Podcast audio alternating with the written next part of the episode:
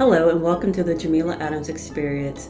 I'm your host, Jameela Adams, and on this podcast, we discuss lifestyle tips for business women age 40 plus and talk about how they're changing the world. From careers to family and everything in between, I want you to be inspired, be inspiring, be encouraged, and be encouraging. But most of all, I want you to join in the experience. Let's get started.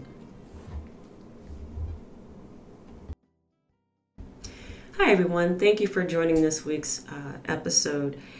Anyway, I'm going to be doing, uh, starting this week, a three part uh, series on what is called the Problem and Solution series from my blog. And today's topic is going to be five tips on promoting your business online. Tip number one is use a call to action button or a CTA. Uh, you can have a click box that says join me today or for more information or ready to join or pay now. This way, the visitor uh, will be engaged and ready to act. Fun tip use a pop of color, such as red or green or yellow, something that stands out. It gets people's attention. At least for me, it does. Maybe it does for you too. I don't know. So that's tip number one.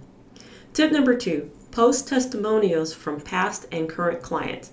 This gives you credibility for the goods and services that you do, that you sell or offer. For example, if you have a self-help ebook, contact a reader and ask for an honest opinion about your book and how your advice helped them. Uh, post a photo with a description of how your product uh, improved their lives. You know, you can ask them to post a photo.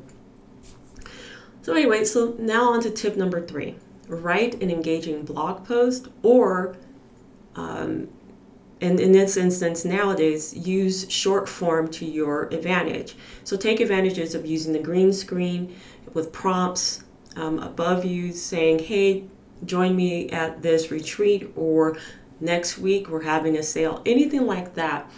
Um, it will give the reader or your viewer an idea of who you are and how you can help them with their desired goals or how your products can enhance their lives. Um, you can offer expertise by answering questions about their goals in the comments or DMs, and you can also, you know, talk about how you can help them achieve them. Use keywords such as your name, obviously, um, your business name, or taglines to boost your SEO on your site, or you know, trick out the algorithm because you know the algorithm be algorithm will be algorithming on social media. So, you know, you want to use things that will be eye catching, such as like dancing on TikTok. I mean, if that's your thing, work it out, boo. Or you can have prompts, like I said, um, over your, um, you know, describing what you do, how you do it, or putting out questions is um, say, are you trying to improve your dietary experience or are you trying to improve your physical life? You know, things like that, you know, just something that will get people intrigued about who you are, what you're offering, and how they can contact you. So that was tip number three. Tip number four, and to me, honestly, this is the most important one, is be transparent. Transparency can build an audience um, it allows your reader or viewers to connect with you and your story. For example, you can post um, your transformation photos about how you lost 100 pounds on your About Me page. Or you can create a video or short form, say on TikTok, about how you uh, lost your 100 pounds through diet, exercise, and how you overcame the challenges such as abuse or anything like that will cause you to be um, relatable to those who see your post or read your blog. So that's one of the ways you can um, become a influencer, I guess, if you want to call it that, by being transparent.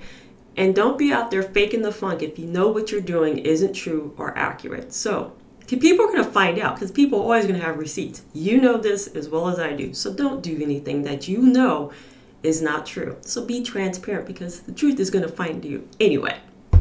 And finally, Tip number five have an events calendar on your site or talk about an upcoming event on your social media using either a green screen or prompts with photos of where you're going. Say if you have an, um, an event, you're going to Bali, talk about the event with a green screen of Bali in the background or you know, create an atmosphere of what you're going to present at this trip, or excuse me, at this retreat, so people will become intrigued and may want to sign up for it. So just be creative. That's one of the things I've, I've noticed now more so than ever is people are finding new ways to be creative with their event planning. So just follow suit. So I hope you found these tips helpful. Please leave a comment below if you have an idea how you can improve your, your business online. I definitely want to hear about it. So, like I said, this problem and solution series is going to be from now and then the next three weeks. So, I guess four weeks. Anyway, so like I said, feel free to leave a comment. Um, you can go to my site, the Jameela Adams Experience.com. You can leave a comment there, and I definitely would love to hear from you. Till next week, I want you to be inspired. I want you to be inspiring. I want you to be encouraged. I want you to be encouraging. But most of all, I want you to be you. Take care now.